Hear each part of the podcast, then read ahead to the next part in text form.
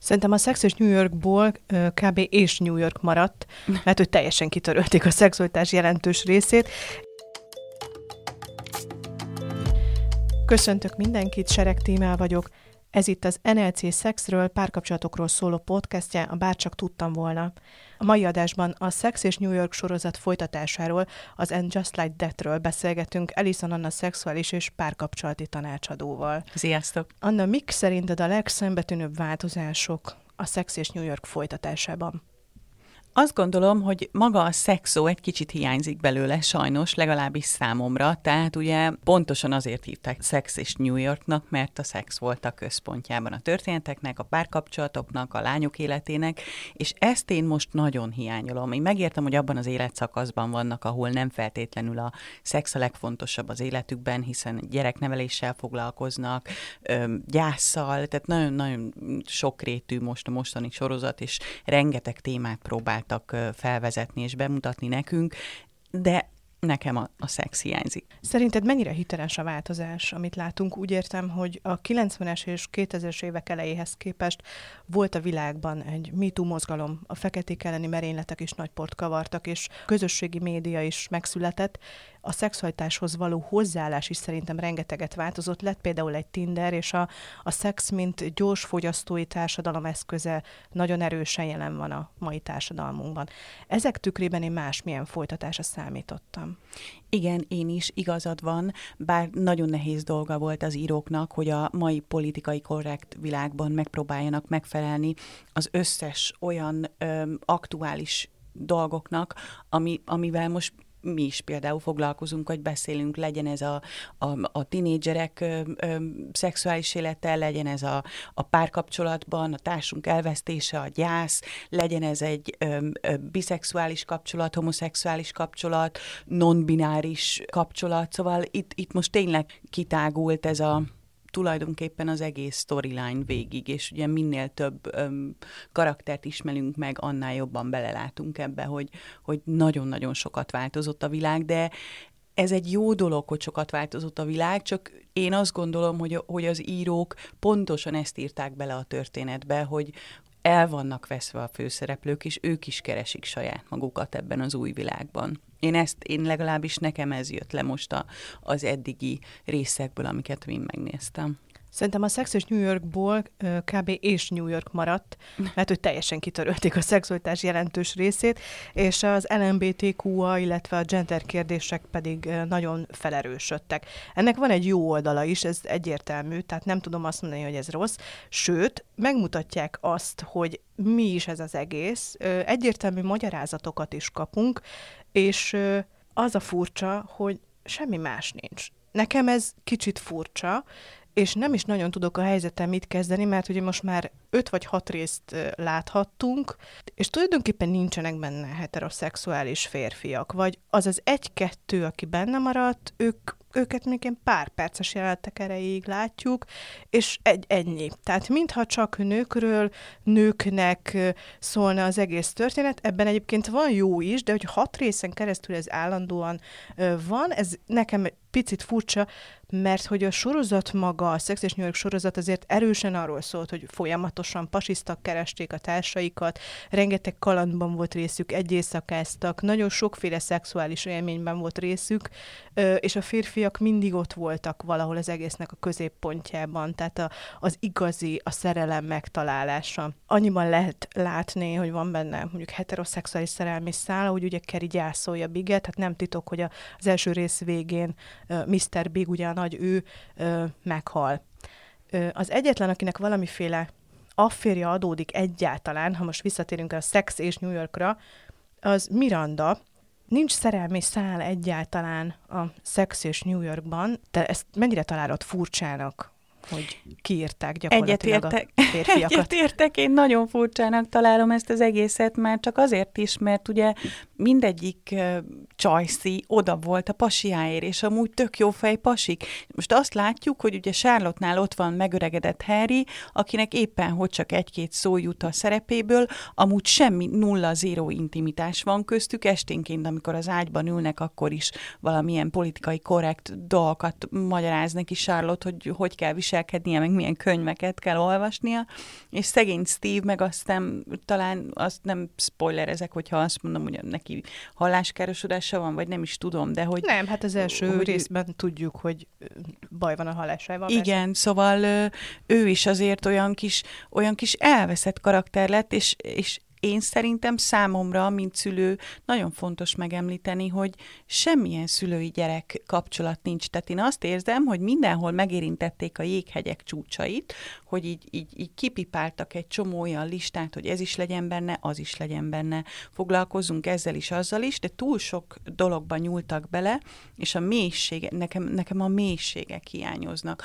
A, a karaktereknek a, a, a kiforrottsága, a, a személyiségük, a kapcsolat láttuk, hogy hogy, hogy élik meg a, a, a, a Sárlott is, hogy hogy éli meg az anyaságot, a lányok. Lányokról semmit nem tudunk az ő kettőjük kapcsolatára. Ugye nekem is két tini lányom van, tehát nekem számomra nagyon fontos lenne, hogy ezt, hogy ezt lássam. Egy picit azt látom, hogy elszaladt az írókkal ló a kreativitás terén. Például ott van Miranda, akinek a karaktere ugye korábban, ugye Cynthia Nixon játszott, mindenképpen mondjuk el, hogy ő az életben, magánéletében egy leszbikus nő, viszont a sorozatban ő ugye egy heteroszexuális nőt alakított, aki a törtető karrierista New Yorki csaj, aki egy ügyvédi irodában rohadt menő ügyeket visz, aki napi 15 órákat simán dolgozik, még hétvégén is dolgozik, ha kell, és ugye elvileg a történet szerint ő valamiféle cégtárs tulajdonos, vagy valami hasonló pozícióba is felverekedte magát. Itt pedig látunk egy munkanélküli, alkoholista, ö, saját szexuális irányultságában 50 felett bizonytalan anyát.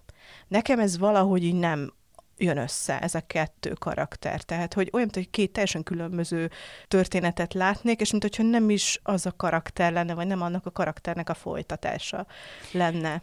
Igaz, igazad van, én nagyon, én nagyon szerettem a régi karakterét, Mirandát, imádtam, amiért karótnyelt is volt, de felvállalta, és tényleg, tényleg elképesztő karrierista volt, és valahogy mindig föl is néztem rá, és most ő is nagyon el van veszve. Ahogy említettem az elveszett szót, neki semmilyen intimitás nincs ugye se a kapcsolatában, a fiával való kapcsolata sem sikerült olyan mélyre itt itt sem, mint szülőként, és az alkohol valakinek valahol be kellett hozni valamilyen problémát, amivel foglalkozniuk kell nekik, mint csajoknak, így egymás segíteni. Az alkohol az szerintem evidens volt, mert azért nagyon sokszor előfordul, hogyha valaki boldogtalan, vagy esetleg olyan, olyan élet útja van, vagy olyan életelakadásokba fut bele, ahol azt érzi, hogy, hogy megrekedt, akkor akár az alkohol is segítség lehet. Úgyhogy ezt, ezt is behozták, ugye ezt látjuk, hogy hogy oldották meg. Igen, és az alkoholra visszatérve, hogy azért a korábbi sorozatokban ők rendesen piáltak, tehát hogy azért az általában az volt, hogy mentek az éjszakába, piáltak, Igen, bulisztak. de nem napközben, de igen, ugye itt igen. már az volt a feltűnő, hogy nem, nekem már talán az első részben is feltűnt, hogy valami, nem is tudom, előadásra mentek, és akkor a táskájából előhúzott egy üveg bort, tehát hogy, hogy, hogy itt már a, a nap, nap, napközben is, amikor, mert ők mindig este ittak, jó, sokat ittak, pesgőztek, bárokba jártak. Koktéloztak. Koktéloztak, igen, igen, igen, koktéloztak, de ez valahogy olyan volt ebben a, a régi sorozatban, mint a Dallasban, ha visszaemlékszel, egyszer igen. megszámolták, igen. hogy valami 65-ször ittak egy részbe össze semmire. Mindenki mindenkihez elment, úgyhogy Úgyhogy ez, ez számunkra akkor normális volt, de most látod, hogy mi is ki vagyunk erre. Így talán ilyen fejjel sokkal jobban feltűnik, mint mondjuk 20 évvel ezelőtt, amikor néztük. Igen. De tulajdonképpen ez tényleg a korral is jár, és egy picit olyan szempontból jó a sorozat, hogy bemutatja ezt az egész nők és az öregedés problémakört. Azért, azért van egy bizonyos kor, ami felett elkezdünk tényleg állandóan nőgyógyászhoz járni, jönnek a ciszták, műtétek, kórházak, egy-egy barátnőnek ilyen-olyan súlyosabb daganatok, stb. Tehát, hogy azért a valóságban is ott vagyunk egymásnak, és nálunk szerintem mondhatjuk, hogy kicsit hamarabb jön el talán, mint a férfiaknál ez a kórházba járós segítős időszak a csajok esetében, mint mondjuk a fiúknál. És ez, nekem ez tetszett, hogy ezt így megmutatják, ugye, amikor a Kerinek lesz egy csípőműtétje, és az is eléggé érdekes, hogy felnőttként, felnőtt nőként derülnek ki egyébként az ilyen, ilyen-olyan rejtett örökle, örökletes betegségek, amikkel addig baromi jól el vagyunk, de hogy ez is, nekem ez egy hiteles rész ebben, hogy hát igen, valóban van ilyen része az életünknek, hogy hát járogatunk orvoshoz és kórházakba, és ez életünk része nőként, illetve hát ugye a változás, a testünkkel kapcsolatos változások, ugye a cici, a bőr, a, a ráncok, az arcunk, ugye ahogyan elhagyja a testünket, ugye a hormon háztartásunk egy kicsit felbomlik, az ösztrogén elkezd csökkenni, és ezeket szépen bemutatják, és, és van ezekről szó, úgyhogy szerintem mindenképpen pozitívum. Én is ö, azt tettem észre, hogy nagyon jó, hogy, hogy bemutatták ezeket az úgymond ö, korukhoz illő problémákat, pláne ezt a kifejezett csípőműtétet, és utána most szintén nem spoilerezek, hogy mi fog történni, de tényleg nagyon vicces dolgok is vannak benne, ami abszolút hozzájuk illik. Az nagyon tetszett, viszont egy dolgot észrevettem, ami számomra fura volt, bármennyire is imádom a cipők, cipőket és a ruhákat, és mindig is imádtam benne, de nekem pont a csípőműtét miatt már nem fér bele, hogy Kerry 55 évesen még mindig ott leszalad a kis lépcsőn a magas sarkujába, és átszalad egész New Yorkon karakterekre visszatérve Miranda karakter ugye rengeteget változik, vagy szinte egy teljesen más személyiségű nőt kapunk az ő esetében, mint a többieknél.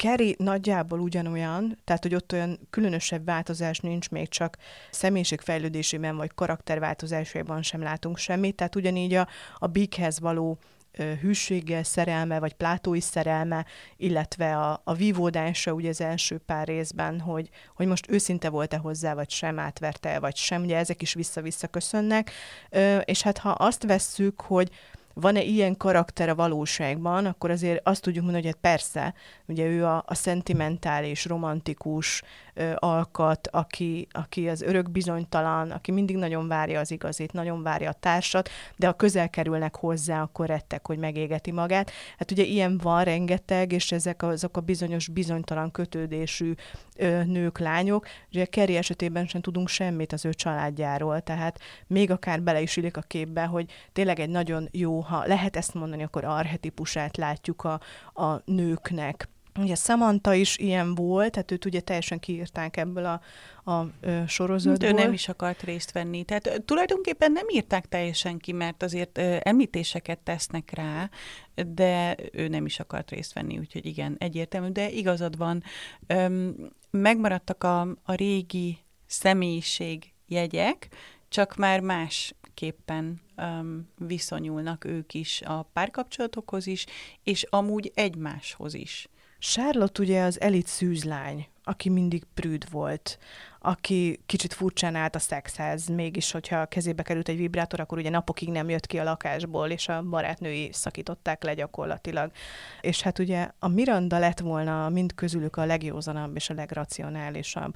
Most ebben én látok egy kicsi változást, valahogy a Charlotte lett a, a legjózanabb és a legracionálisabb, aki mintha tényleg felfogná, hogy mi történik körülötte, és azoknak mekkora is a súlya, és mint hogyha a Kerry és a Miranda lennének azok, akik így, így valahol máshol lennének, mint ami így az ő valóságuk. Nem nagyon kapunk semmit szerintem abból, amilyenek ők voltak korábban. Nekem ebben is ez egy csalódás. Tényleg másabb karaktereket látunk, és talán ez is indokolja azt, hogy nincsenek benne egyáltalán szerelmi szálak. Te mit gondolsz? Nincsenek benne szerelmi szálak és mélységek, tehát a, a, a kapcsolatok mélységei. Szóval én nagyon várnám, és itt említetted Mirandát, nekem egy borzasztó érdekes karakter a cseh, aki, aki ugye egy non-bináris... Um, Igen, aki egy kicsit ez a Terry Black-szerű, vagy hát úgy néz ki, mint egy picit a Terry Black korábban, de hogy ő ugye egy transznemű embert játszik benne, aki lányból lett fiú.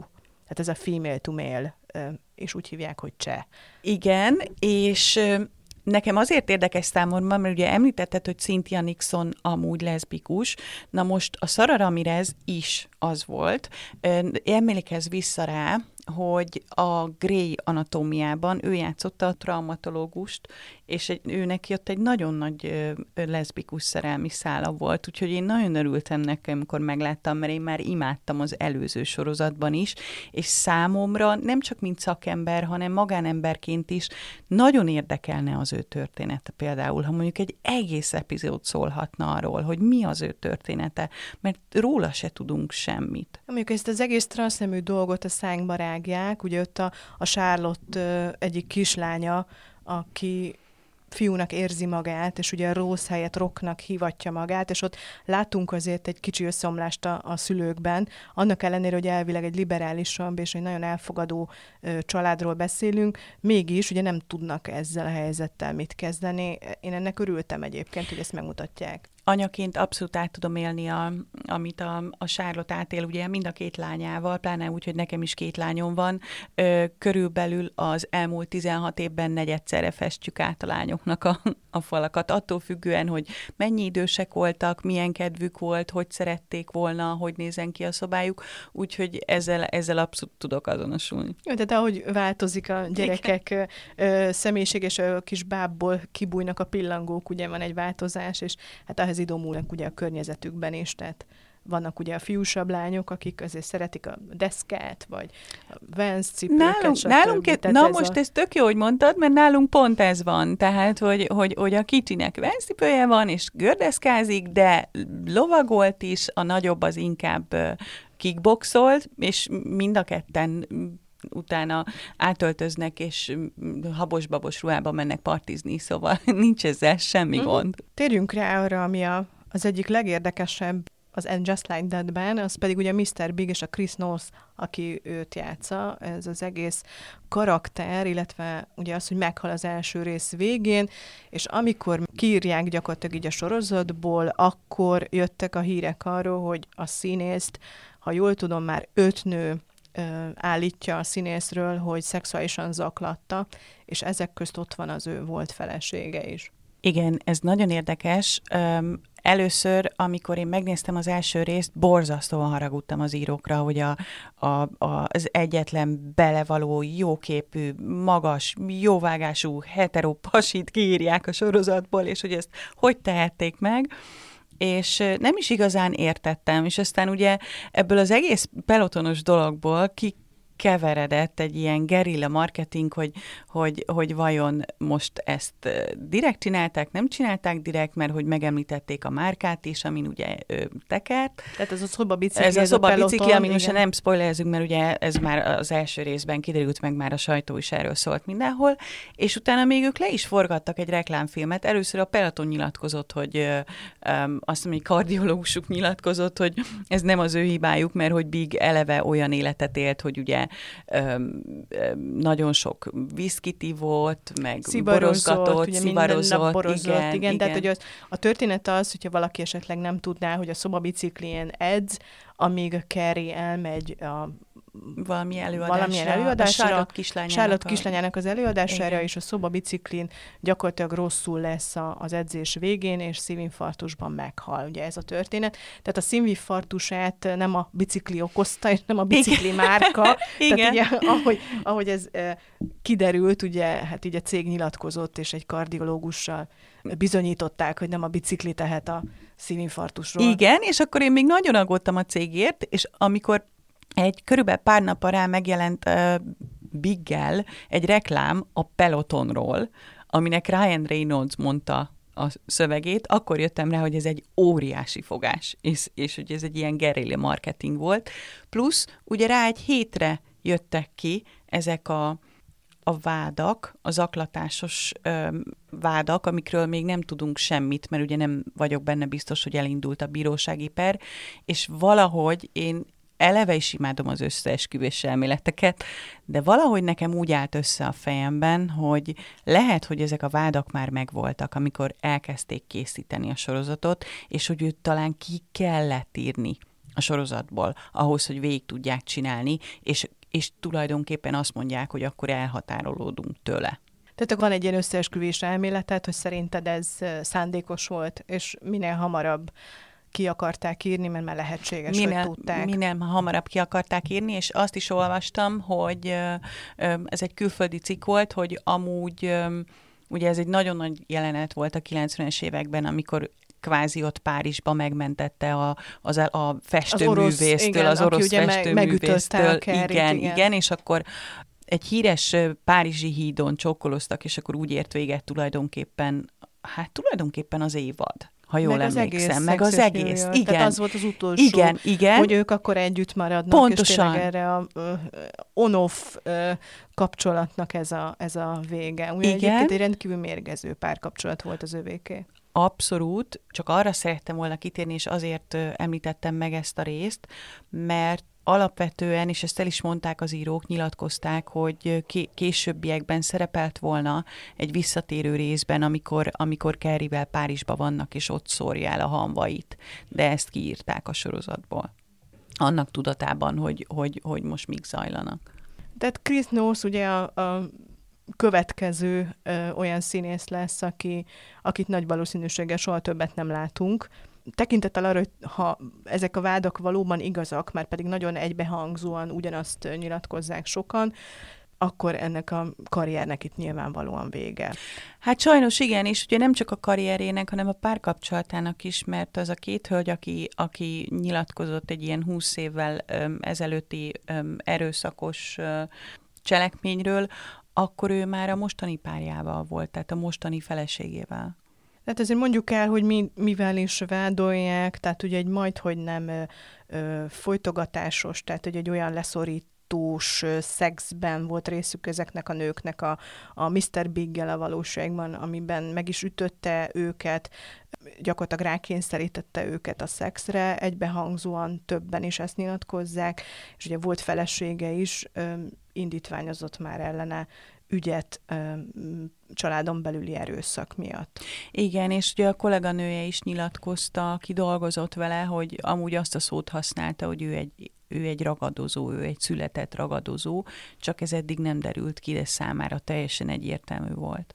Kiírták tehát a sorozatból, őt már nem látjuk, bár biztos vagyok benne, hogy lesz még egy-két visszaemlékezős jelenet, és a, a Keri karakterét ismerve, tehát ez a fajta szentimentálisabb, ilyen plátói szerelem, ez valószínűleg a karakternek az élete végéig része lesz.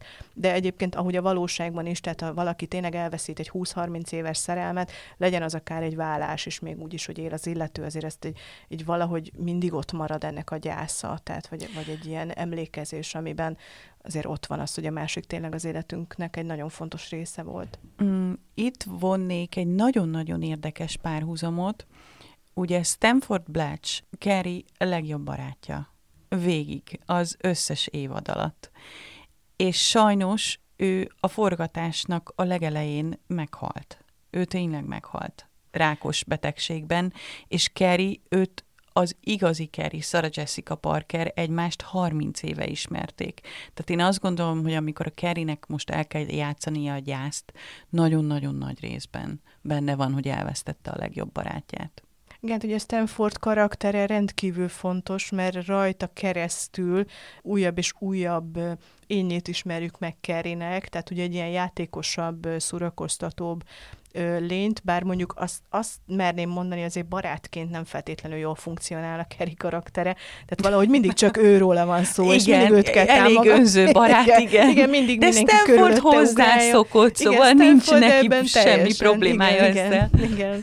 igen, a Stanford karaktere, ez egy, egy szuper karakter. Egy támogató, tehát, egy abszolút támogató. támogató. Jó pofa. Jó kedélyű. Igen, mindig igen. egy ilyen ö, jó kis öniróniával, egy jó igen. kis szarkazmussal, és egy nagyon erős narcisztikussággal azért egy, egy színfoltja volt a, a sorozatnak, ez kétségtelen.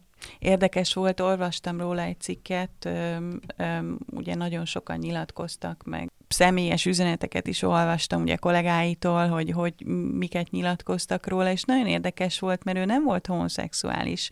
Ő heteroszexuális volt, és ő nem nagyon hangoztatta ezt, mert ő attól félt még, még mindenféle mozgalmak előtt, hogy őt be fogják azzal támadni, hogy miért egy heteroszexuális férfi játszik egy homoszexuális szerepet, és egy húsz éves kisfiút hagyott maga után, tehát nagyon érdekes volt az ő magán, magán élete is, meg a, azt a karaktert, amit meg tudott formálni, szerintem zseniális volt.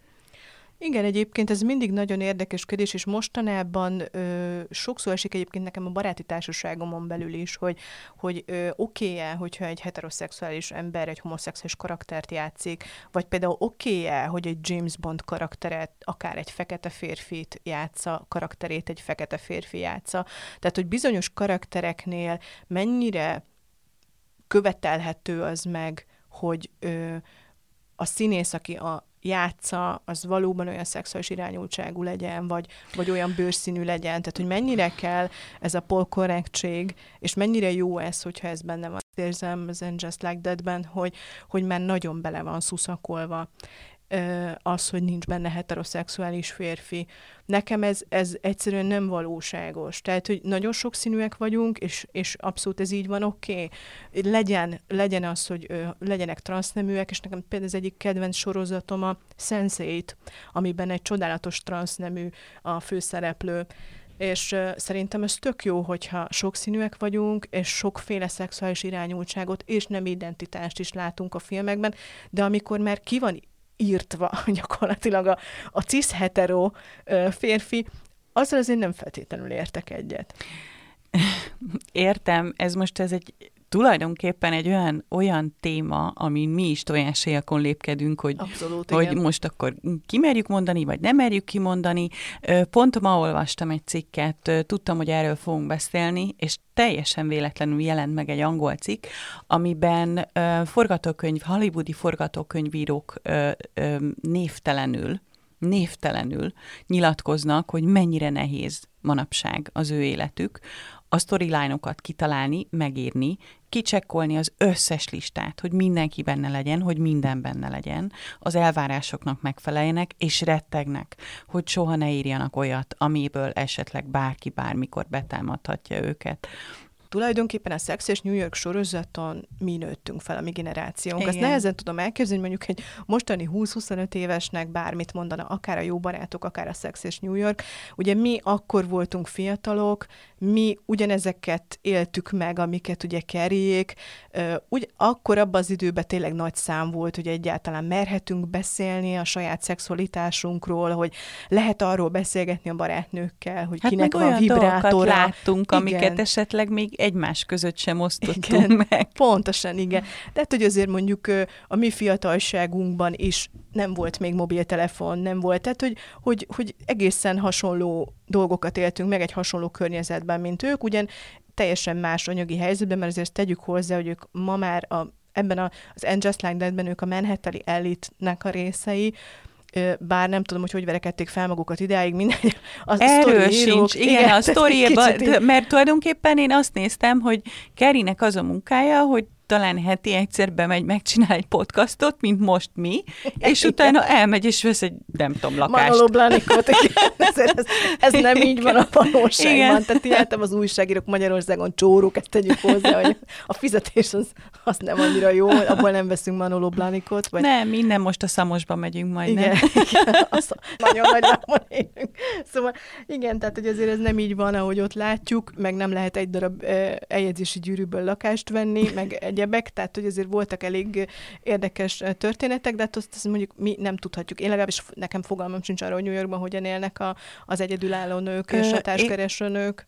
Én sem tudom, bár én éltem Londonban tíz évig, és én pont akkor éltem Londonban, és pont akkor voltam 30, amikor ugye ezek a részek mentek, és nem, akkor 20 voltam, bocsánat.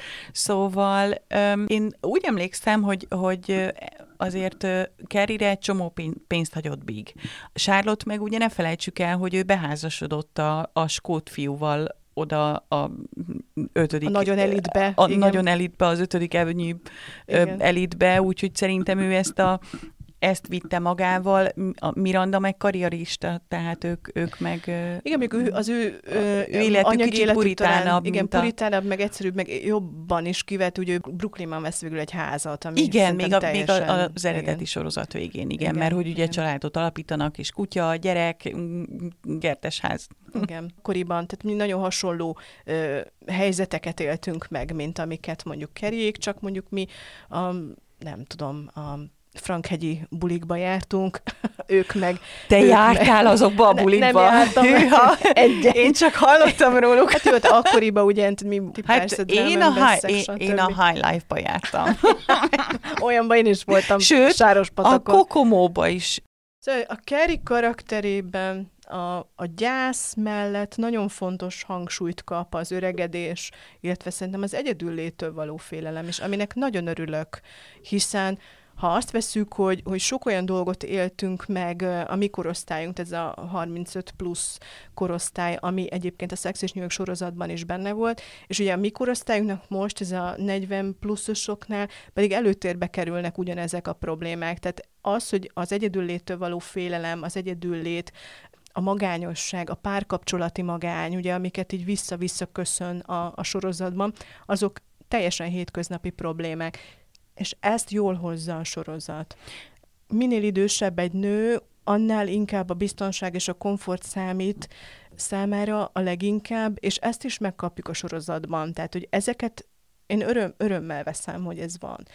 Ritkán esik szó egyébként ilyesmikről, mert ráadásul az idős nőket érintő szexel kapcsolatos tabukra is számítottam, pontosan ezek miatt. Tehát, hogyha már ott van a gyász, ott van az öregedéstől való félelem, ott van az egyedülléttől való félelem, a párkapcsolati magány, a megcsalás, ami, amivel szerintem nagyon sok 40-45 pluszos találkozik ma, örülnék, hogyha ott lenne a, az idősebb nőket érintő szexualitás is. Mert 45 felett is van szexuális élet, meg 55 felett is van szexuális élet, és ezek a színésznők ugye 55-56 éves nőket játszanak, tehát akiknek már akiket már elért a változókor, és a változókor utáni szexuális életről én sokkal szívesebben látnék többet, mint amit most itt kapunk. Te mit vártál a sorozat folytatásától etéren? Én többet vártam, lehet, hogy meg fogjuk kapni, és most még csak itt elégedetlenkedünk, mert én is azt reméltem, hogy ugye én is a én már 46 vagyok. és azt reméltem, hogy többet tudok meg a nálam 10 évvel idősebbek szexuális életéről. Az első részben talán volt egy ilyen nem olyan kellemes rész, egy kicsit olyan másodlagos szégyenérzetem volt, amikor Kerry megkérte Biget, hogy most ott előtte az ágyon csináljon magával valamit, és ezt nagyon nem értettem, Ó, hogy annak igen, miért attól... kellett, azt, az, ott az borzasztó kellemetlen volt, és ez szerintem nem is volt életszerű, úgyhogy remélem, hogy ezen kívül lesznek még más. Igen, az nem volt egy szexi jelenet, tehát az nem. egy, egy ilyen a papa olvas szemüvegbe, vagy valami könyvet, és akkor ott így na, valaki megkérde, most akkor légy szíves, valamit csinálja csinálja magaddal. Úgy igen, az emberben ugye volt egy ilyen nem át, tehát ezt ne. Mondom, a másodlagos szégyenérzet volt az első, amit éreztem, nem a szexi, mexi érzés jött be. Jó, tehát ezért a változókor után is van szexuális élet, és hál' Istennek, akiket ismerek, idősebb nők, tehát ez az 55-56-os korosztály, akár vállás utáni egy új életkezdésnél is azért egy színes és jó szexuális élete lehet egy nőnek, pláne úgy, hogy eltűnik a terhességtől való félelem, és ezek, ezek a nehézségek, amik, amik így a 35-45 körül vannak így a női testtel kapcsolatban, is eleltűnnek. Ugye célzok itt például a hormonális változásokra, illetve a, a hormon egyensúlytalanságokra, amik tudnak okozni mondjuk egy súlyosabb libidó hiányt is akár. Tehát, hogy akkor, amikor a változókor ugye megtörténik, utána is lehet még egy baromi jó ö, szexuális élet, sőt, lehet akár sokkal jobb is, mint Természetesen, igen, pont ezt, ezt, ezt szerettem volna mondani, hogy ugye azt ne felejtsük el, hogy itt a változókornak mindig csak a rossz oldalát ö, ö, említjük meg, próbáljuk megoldani, mutatjuk be, de nem nagyon kap említést a jó oldal. Az, hogy kirepülnek a gyerekek, hogy akkor rohangálhatunk mesztelen a házunkba, amikor akarunk, hogy van pénzünk, mert összegyűjtöttük az életünkbe, és oda megyünk, ahova akarunk. Ha megtehetjük, akkor, akkor azért azért, ha van megsporolt pénzünk, akkor utazgatni is tudunk, tényleg azt csinálunk, amit akarunk, oda megyünk, azzal találkozunk, megválaszthatjuk, hogy milyen barátaink vannak, szóval ez egy olyan felszabadult érzés a 20-25 éves gyereknevelés és munkahelyi kötelezettségek is, és minden más félelmek és, és társadalom által elvárt tulajdonképpen szerepkörök, amiket mind egyenként kidobálhatunk, vagy egy ilyen kis hajóba összehajtogatva a Dunán elengedhetjük őket, és erről nem nagyon szoktak beszélni. Igen, ezért lenne jobb, hogyha a sorozatban erről is kapnánk egy kis képet, örül, örülnék neki. Hiszen azért valamennyire egy jó kis kortárs alkotás, ez a Sex és New York, tehát azért jó képet kapunk a női lélekről, meg a, a nők sokszínűségéről. Nem ilyen álmodovári mélységekre gondolok, de, de hogy, hogy egy ilyen életstílusban, a mindennapokban, illetve a párkapcsolati, szexuális életben jó példákat és olyan szereplőket látunk, akikkel könnyen tudunk azonosulni.